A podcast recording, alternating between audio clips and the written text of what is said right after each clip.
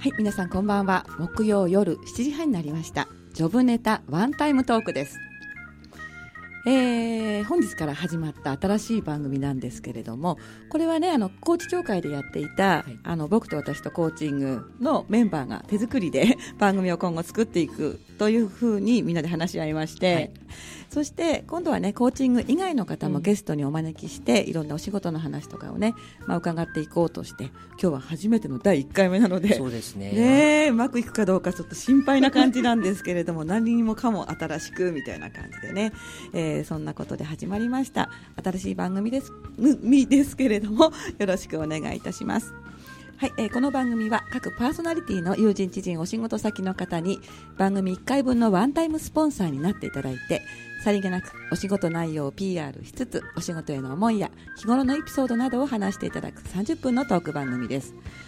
番組の収益は障害や難病などハンディキャップをお持ちの方の就労支援に使われています。内容はブログ、ポッドキャストなどで順次配信する予定ですのでもう一度お聞きになりたい方やエリア外の方は番組名ジョブネタワンタイムトークで検索してください。はい第1回目なんですけれども本日はね仙台市大白区長町3丁目の FM 大白のスタジオから今日は収録でお届けしております。ではよろしくお願いいたします、はい、始まりましたね1回目ね。もう早速噛みましたね。はい。本当にねあの昨年度までのメンバーですごくやっぱりラジオをこうやっていて勉強にもなりましたし皆さんにも喜ばれたのでまあ、今度はねコーチング以外の方をゲストに招いて、まあ、お話を伺っていこうということなんですけれども記念すべき第1回目。じゃーんですね、はい、ゲストは。ゲストは。はいご紹介いたします、えー、脳幹ケアサロン代表佐藤志保子さんです。こんばんは。こんばんは。よろしくお願いいたします。お願いいたします。第一回目っていうのはなんかあのすごい光栄ですね。そうですね。はい、もう記念に残るね、あの回ですので、ぜひね私たちと一緒に楽しんでいただきたいんですけれども、はい、本当はねあの昨年のジョブネタに出ていただく予定がちょっとあったんですよね。そうですね。はい、ご都合が合わなくて、えー、なので今日私すごく楽しみにしてきました。よろしくお願いいたします。よろしくお願いいたします。であのお仕事内容の、まあ、基本的なところなんですけれども、はい、脳幹ケアサロンって、はい、あのちょっとねあのラジオのリスナーさんは漢字がうまく浮かばないかもしれないんですけど、脳はこのブレインの脳です、ね、頭の脳ですよね。肝、はあの幹ですね。木の幹でケアするサロンということですね。はい、まあ、具体的に、まあどういったお仕事なんですか？えー、ストレスをケアするということですね。ストレス？はい。はい、えー、まあストレスはあのまあその日常的にはストレスを受ける誰でもみんなストレスを受けるんですけれども、はい、その過剰なストレスによって脳が疲れるということになります。で脳は脳でも脳幹というその命の脳が、はい、あの非常にダメージを受けてしまうということがありますので、ええ、そこを、はい、あの一番根本的なところのケアをしていくことによって、はい、心の状態あるいは体の健康を回復していくということにつながっていくことになるんですね。そうなんですね、はい、あの普通の脳と脳幹はどう違うんですか、はい。まあ、脳は3つの層に分かれていますので、はい、思考の脳が大脳新皮質で、はい、感情とか本能の脳が大脳辺縁系で、はい、その一番奥の深いところに、はい、えー、守られているのが命の脳である脳幹というところです。脳幹、はい、脳幹部という部分ですね。そういうこう部分があるわけですね。すね。はい。あの大きいんですか？えっとね、あ親指台の大きさなんですね。そうなんです。で耳と耳の間のその、ね、上から見るととこう、ままま真ん中そうですね。一番重要なものなので、はい、一番奥の深いところで守られているんですけれども。じゃ本当にこう命のもう、まあ、一番大事なところ、えー、そうです。でこの親指ぐらいの大きさなのに、はい、230グラムの重さがあるんです。230グラムすごいですね。すね230グラムってまあ大体こうね鶏肉一塊分が200グラムですけど。私も今鶏肉を持ったんですよ。はい。ちょっと同じ感覚で安心しました、はい。はいうん、それぐらいの重さよりも重たいえー、親指？一まあそうですね。2本ですか、ね、あのいや一個ぐらいこの、はい、これぐらいの大きさですよね。えー、鶏肉ワンブロック。そうです。ね、はい、それぐらい。ちょっと小ぶりのやつですね。そうですね。えー、その密度ってどこから来るんですか、ままあ、密度、えーとうん。まあ、そのいろんなその生命中枢がそこに入ってますので、はい。あのね、各部この体全部に対する指令とか、はい。あの全ての機能がそこにもう生きるための全てのその機能がそこにはい。備わってるっていうことになりますので、あの自律神経のコントロールだったり、はい。ホルモンバランスのその調整だったり、はい。それから免疫力ですよね、はい。えーあとは体の筋肉バランスも含めてその心と体をつなぐという意味ではもうそそこに非常に大きな役割がありますので。うん。すごく大事なんですね。そうですね。すごく大事なんですけどなかなかあの、はい。知られていないという。本当本当、はい。うん。はい。言われてみればそういうのあったかなっていうちょっと思い出してね。そうですね、まあ、命が最初に誕生する際にはその脳幹から先にできるということになりますしえっとあの赤ちゃんが、はい。あのね、首をもたげる状態のその、まあ、なんでしょうかね。蛇のように、ね、こう首がこうあこうねもあの持ち上げられてえーはい。そうですね、そうなるとその脳幹があの、まあ、鍛えられるというかあの発達していくというふうになっていくようですけれども。はい、はい。うん。うん。もうケアっていうとね、はい。よくあの、まあ、マッサージとかね、ええまあ、湿母とかね、はい。実際に手で触れてっていうイメージが、はい。まあ、私もリスナーの方もあると思うんですけれど、そこをケアするっていうのはどういう方法でケアするんですか、はい、あの実際に人の体に触れていくという技術になっていくんですけれども。触るんですか？はい、触ります、はい。あの 頭だけこう触れるのかなとかっていうふうにね思われる方もいらっしゃるんですけども、ちょっと思っちゃった、はい、あの脳幹自体は、はい。あのえまあ、脳そのものは、はい。えー、と歩くという行為によって発達した部署なのであのその立って歩く筋肉ですね、はい。えー、と背中、お腹、はい。お尻の筋肉太ももとふくらはぎというこの5つの筋肉がはい。あの脳に対して非常に大きな影響力を与える筋肉なのえでそえもう一回聞いていいですか、はい、背中と背中書いちゃおうかな、はい。背中背中と、ははい。いお腹ですおね。腹はい。はい。でお尻の筋肉とお尻もですか？はい。はい、で、えっと太ももですね。太もも、はい、それからえふくらはぎ。あじゃあ体幹ですねつまり。そうですねそうですね。脳幹の筋肉を体幹が鍛えるみたいな、そうですね。そうなんだ。その5つの筋肉に対してアプローチをすると、はい。あのまあ無理なくはい。非常にこう効果的にはい。脳幹に対してこうあのアプローチができるようになっているんですね。そこにうん。あのまあリラクセーションという状態のはい技術になってるんですけど、法則がありますので、い。それで動かしていくことによって脳幹が非常にこうくつろいでいく。まあ一つには休ませるということですね。休ませる。脳を休ませるということ、うん。それから、えー活性化をさせるというこの2つのうん。状態を作り出していきますので、うん。あの心も体も健康的にこう、うん。自然のもともと持っているあの回復していく力を高めていくということになっていきますね。そうなんですか、はい。そうするとこの筋肉の方から働きかける。そうですね。はい。あのえっと、技術的にはあの筋肉に対してアプローチをするわけですが、そのえっと、触れられるということがまたこれ人間にとって大変心地のいい本能的な欲求になりますのでそうですよえねー、それも満たしていくということになります実際に、まあ、あの志保子さんはい。が手で触れて何かをする、何何かをする、ああの今日ねあの、はいね。画像を持ってきていただいたんですけど、えーえーとまあ出した方が見やすくないあですか？そうですね、はい。この両方一緒に倒していったり、はい。足を動かしたり、はい。それから、えー圧を加えていくんですけどもこれが非常にソフトなうん。あの状態なので生まれたての赤ちゃんのぐらいの重さみたいな、まあ、はあ4キロから7キロという圧なんですけれどもこのそうなんですか、はい。それであの、はい。触れられることで、はい。非常に心地がいい状態を作るということですね。これご本人ですか？そうです私です、はい。あそうか。そうそう。今ねスタジオでねあ。の写真をね指さして志保子さんが説明してくださっているんですけれども。前まだね髪を切ってない時の。あ、そうか、ええ。あはい。今日はねこうそうですね。もうちょっと切ってしまいましたので。はい、はい。じゃああの逆にそはい。の脳幹ケアじゃなくて、ええ。普通のマッサージみたいに勘違いされる方もいらっしゃるんですか？まあいらっしゃいますけれども、うん。あのだから全然違うんですねというふうに受けていただくと分かっていただけますけど、え本当、はい、どどこがこう違うんですか？やったあ後のままあ施術した後が違うの？えっとあのこう脳が疲れて非常にストレスでくたびれてる方というのは、はい。あのこの技術を受けてもよくわからないっていう方もいらっしゃるんですけれども、まあ、そこまでいかない方々ははい。非常に気持ちがいいと、今まで受けたことがないというぐらいの快感の状態なんですよね。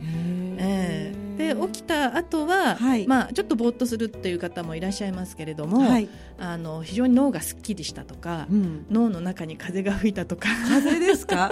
風が吹くんだ。はい、あのまああの本当にいろんないろんなことをおっしゃるか感想はねもうい。ろいろなんですけれども、ええええあのだんだんこう頭がすっきりしてきたりとか、はい。クリアになってきたり、はい。あそうですね、えっといろんなことを思いついて仕事が楽しくなってきたとか いう方もいらっしゃいますね。なるほどね、じゃあ何か違うんですねやっぱりね。そうですね。今まであったものとはちょっと違うと思っていただいていいと思います。そうなんですね。はい、うん。うん。なんか興味が出てきた。あありがとうございます。え私もちょっと伺ってみようあかなどうぞっていうどうぞもう感じの超超気持ちがいいですからね。あ。のはまあお腹お母さんのお腹の中にいた時のような安心感とか、はい。あの安らぎ感とかくつろぎ感っていうものをもう一度、はい。あの体験していただくというふうなことにも通じるんですね。そうなんですか、えまあ、この後もね、まあ、ご紹介するんですけれどもちなみにあのサロンはね五つ橋のダイヤパレス、はい。仙台中央619はい。というところで、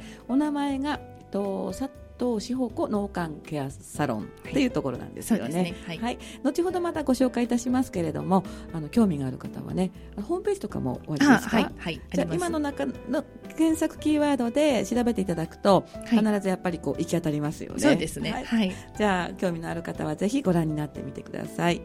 じゃああのこの辺でね、まあ、曲のリクエストということなんですけれども本日はあの松田聖子さんの曲のリクエストですね「はい瑠璃色の地球」ですがこれはお好きな曲ですか？そうですね。はい。あの今の地球がもっとこう本当に青く美しく自然の状態を、あはい。の昔のような状態を取り戻してほしいなというふうな思いがありますし、はい。あの地球に住む我々も、はい。もっと平和で安心して生きていけるような世界が作られないかなって、まあ、私が今持っている技術がそういうふうに役に立ったらいいなっていうふうな思いはすごくありますので、そうですよね、ええ。なんか前向きな歌ですしね、はい。うん。その辺がなんか共感のね、はい。源になるのかもしれませんね。ね。は、はい。いありがとうございます。では曲をおかけします。1986年昭和61年のヒット曲です。松田聖子さんの「瑠璃色の地球」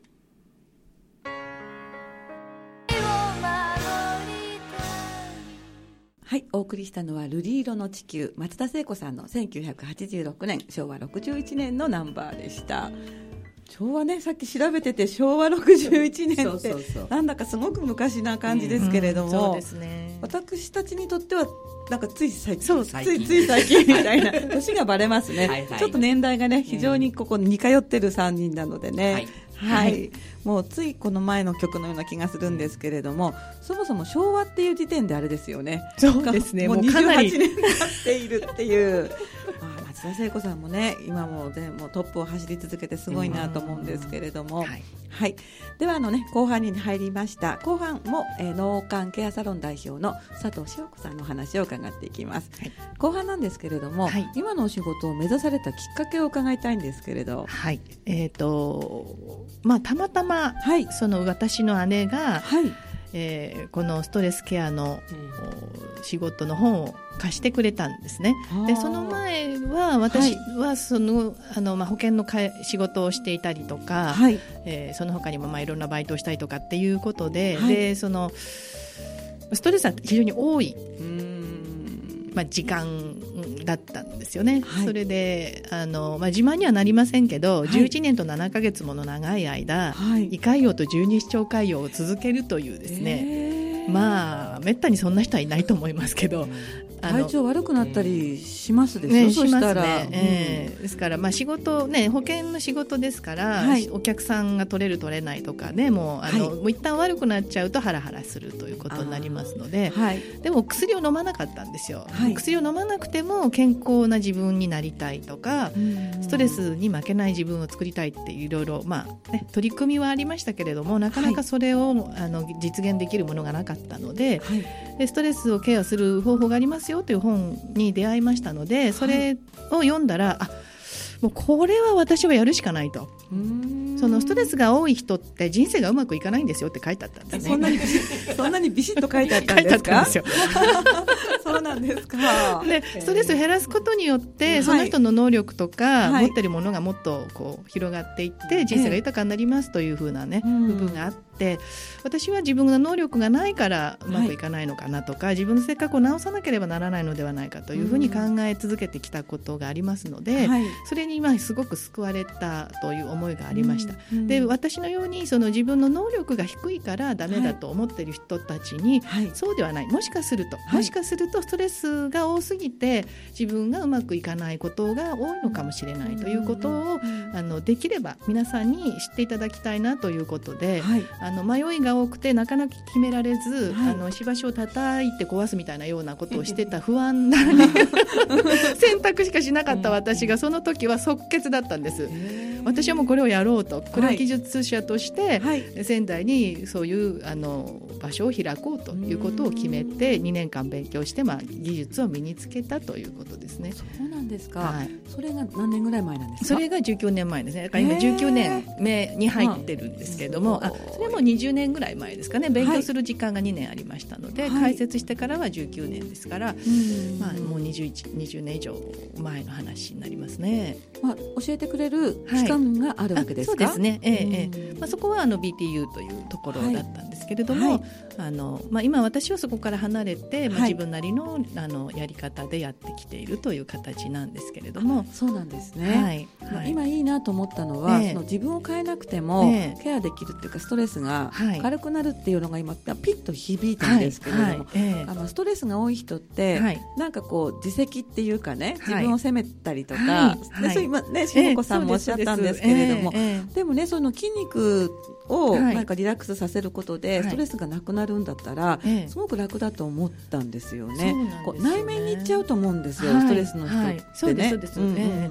であのまあ、やはりメンタル的な問題だというふうに捉えられる方々が非常に多いんですけれども、はい、それだけではないということなんですね、われわれは体が緊張して硬くなった瞬間に、はい、あの不安になったりとか、はい、心配しやすくなったりとかあるいは怒りが生まれやすいとか、うん、そういうネガティブな感情は体のコンディションによっても非常に大きく左右されてしまうというのがありますので、リラックスした段階であの全く違う気持ちになっていかれるんですね、皆さん。はい、あの私のところで最初にこう診断書というかですね、はい、感情に対してこう怒りっぽいとか悲しい気分とか慰めてほしいとかいろいろこう18項目があるんですけど事前のなんかこう、えー、そうですね。チェック項目がありまして、はい、それに対して、まあ、0から3の数値をこう書いていただくんですが、はい、リラクセーションした段階でその数値がほとんどゼロになったりとかあるいは非常に少なくなったりとかっていう、うん、なんでさっきこんなふうな気持ちになったんだろうなっていうぐらいの、その変化、まあ、大体30分ぐらいなんですけども、その間にこう気持ちが変わっていくっていう方はかなり多くいらっしゃいますので、えー、なので体のコンディションが我々の心とものすごく密接につながっているとその体と心の関係は非常にあの知られているとは思いますけれども、はい、体をここまで変えることで心の変化が大きくこう現れてくるというのは私は毎回こう確認しているので体験ね、はい、皆さんと一緒にこう疑似体験させていただいていますので、はい、もっとみんなに楽に生きてほしいっていうふうに思っちゃうんですよ、そうですよね、えー、多分あの心がこわばると体もこわばると思うんですけど、はいはい、逆にそのこわばった体を揉みほぐすと、それが心やその脳幹の部分にもね、はい、まあ、逆逆にこういい影響を与えるっていう、えー、そんな感じを思ったんですけれど。はい。うんなんか分かりました、はい、なんかね難しそうな感じがちょっとしてたんですよね。あそうですよね。脳幹ってなんか医療用語みたいな感じがして、そうですね。はい、うん、でもそのストレスっていう言葉を使うことで、はい、そのやっぱりメンタル的なものにこう、はい、いか行きがちだったりとかされるので、はい、脳幹ケアっていうふうにその脳幹をケアするっていうことが心と体をもともとの自然の状態に戻すということに大きくつながっていくものなので、もっとダイレクトにストレートに伝えたいっていうのがあったん。ですけどね。そうなんですね、えーで脳幹っていうか、まあ、この筋肉ですよね、はい、そこをこうなんでしょうリラックスさせるっていう言い方は間違ってますそうですね、うん、あのまあ、緩ませていきながら、えー、えー、緊張をほぐしていってっていうことと、はい、まあ、その体の中に生理学的リラクセーションっていうその、まあえー、専門的用語で言えば、はい、その非常に穏やかで落ち着いた状態を作るということになりますね。筋肉を使ってということですけども、そうなんですね、それは寝るよりもまた違う効果なんですよよね。寝るよりも、はい、あの休ませてるんですよ。寝る寝てる以上に脳を休ませる、まあ、体も休ませるということそうなんですか。上質の休息なんです。さっきね伺おうと思ったのあの、脳を休ませるっていうと、はい、まあ、私たち初心者はね、え一般の考えで言うと、はい、寝たらこうリセットされるんじゃないかってこう思っちゃうんですけれども、えそれ以上なんですね。そうですね。あの、まあ、実際寝ることが脳を休ませるためには、はい、あのとても大事なことなんですので、はい、あのそれはそれで大事なんですけれども、はい、今の現代人って寝てても脳波がアルファ波じゃなくてあのベータ波が出たりとかしてる方もいらっしゃるんですよね。全部が全部じゃないですけども。それはあれですか？寝てても気になってるってことですか、うん、何かが、まあ、そうですね、何かがこう緊張を呼び起こしているということになるだろうと思いますね、寝た気しないですよねそういう方って、ね、なので寝ても寝ても疲れが取れないとか。そうか、えー、そういう方もいらっしゃるんですね、はい、いらっしゃいますね、えーえー、はいだんだんねこう深深いなと思ったんですけれども、はい、今日なんか他にもいろいろあの印刷物や資料をお持ちなんですけれども、はいはい、ちょっとあの大きな資料とかこれはえっとですね、これは、あのまあ70代の方ですけれども、ストレッチをあのまあ脳幹ケアを受けていただく前の姿勢が少しこう背中が丸くなってるんですけれども、受けていただいた後はご本人は全くその無意識ですのでね、あの姿勢がちょっとシュッとこうなまっすぐな形に変化をされるんですね。えー、表情もねちょっとこう笑顔が出てますけれども。普通にあの、まあ、ここには意識があなないですね。まあ、意識ないってそう。あの無意識。無意識です。はい。あのそれほど考えてないただただた、立った状態を横から撮っただけなんですけれども、はい、こんな風にあの自律的なその勝手に動いてしまうあの、はい、なんていうんですかね、えー、脳がじ自分のその役割として、えー働きを作っているものなので、はい、あのご自分が意識をしてもなかなかこんなふうに、はい、こう綺麗な姿勢には維持できにくいところですよね。はい、なるほどね。あのもう一つ何か大きななんかこうこれは何でしょうか？これはですね。はいえー、っとまあ先ほどお話ししたそうですね。えー、はい。はい。うん、であのまあ四つの働きのことも、はい、あの自律神経、ホルモン系、筋肉系、免疫系なんですが、はい、あの脳がリラックスするとっていうところですね。脳がこう活性化をすることによって、はい、えっと、それはとにかく筋肉が緊張しているとなかなか難しいことなので、えー、筋肉を緩ませると、はい、あの中脳の部分の栄転神経ってあの幸せのホルモンが出る場所なんですね、ここは、うん、そうしますとリラックスじゃだけじゃなくてね、ええ、今のお話だとやる気が出たりとか、はい、物事に前向きになったり、はい、ちょっとこう、まあ、ポジティブな考え方がこうできるようにそうですね。なるんじゃないかなと思ったんですけれども、そうです。はい。あの、そういった方が非常に多いですね。もちろん意識的にそうするべきところもあるとは思うんですけれども、はい、別にそんなに意識しないのに、はい、勝手になんか体が動いちゃいましたとか、はい、あのそんなふうに流れがこう向かっていくという方も非常に多いですよね。はあ、えー、そういう方をたくさん見てらっしゃるんですね。そうですね、えー、うんじゃあとても人気こう紹介紹介でどんどんこうお客さんっていうのかな増えてってる、らっしゃるんじゃないですか？そうですね。本当にあの、ありがたいことに家族でまた来ますとか、はい。えー、家族で、えー、あの旦那様、まあ、奥様が受けてくださると、はい、その影響力ってものすごく大きいんですね。だから旦那さんが、はい、あの全くそのなんでしょうかえーと、家族とご飯食べてても、はい、すぐにあの2階に上がって自分の好きなことしてるんですって。うちの旦那は絶対変わりませんっていうようなことがあっても、はい、何回か受けてくださるとですねその方のその旦那さんがみんなと一緒にご飯食べた後も、雑談したとか、はい、優しい言葉をかけてくれるようになったとかいうふうに周りの方々に影響力を与えていくような部分も、まあ、目に見えない部分でもありますけどもそんなふうに変わっていったりとか優しいお母さんに変わっていくとかですね まあ本当楽しい。そんなことがいっぱい、えーまあ、いっぱいありますね、えー、エピソードをお持ちということですね、はい、まあ、つまり脳幹が良くなるとあの、まあ、その辺がきちんとできるということなんですけれども、はい、じゃあ、あのね、今多分皆さんご興味がお持ちの方もたくさんいらっしゃると思うんですけれどあのイベントのお知らせがあるということで、はい、子さんからお願いしてもいいですか、はい、えー、っと4月の9日の1時半から、はい、えー、それと12日のこれ火曜日ですねの10時から、はい、えっと、テーマは同じで脳幹ケアが心と体を豊かで健康にするセミナーが、はい、あの私のあのサロンで行われます。はい、で、えーと、参加費は当日が2500円で事前にお支払いいただければ2000円となります。で、えーと、住所があの青葉区五つ橋1-1-58ダイヤパレス仙台中央619号室で、はい、えーと、サロンの電話番号が022-263-2662、はい。えー、私の携帯が080-3143-5929となっております。はい、はい、ありがとうございます。これはあの実際にやっていただけるんですか？えっ、ー、とですね、あのこの技術自体は、はい、あの自分がやる取り組むことによっても自分の脳をケアできるというふうな部分もありますので、はい、あの実際にあの取り組んで、はい、家庭で使える簡単な、はい、あのプチ脳関係や脳技術を皆さんと一緒に、はい、あの習得していただきつつ脳の話それからストレスの話をあの聞いていただくというふうになっております。はあ、そうなんですね、はい、どうもありがとうございます。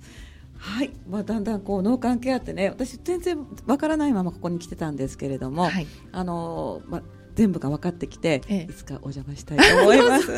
どうもありがとうございます。はい、ありがとうございます。はい、はい、いかがでしたでしょうか？えー、お送りした本日のジョブネタワンタイムトークは佐藤志保子さん。えー、佐藤志保子脳幹ケアサロン代表のお,、まあ、お話を伺いました、えー、次回ね同じこの時間はしいたけ栽培について佐藤一郎さんにお伺いいたします。斉藤一郎さん。斉藤一郎さんにお伺いいたします、えー、この後20時からはねんねバーの昔話です。引き続き FM 大白の番組でお楽しみください。佐藤さん今日どうもありがとうございました。ありがとうございました、はい、とても楽しかったです、はい、それでは皆さんまた来週をお楽しみに。お楽しみに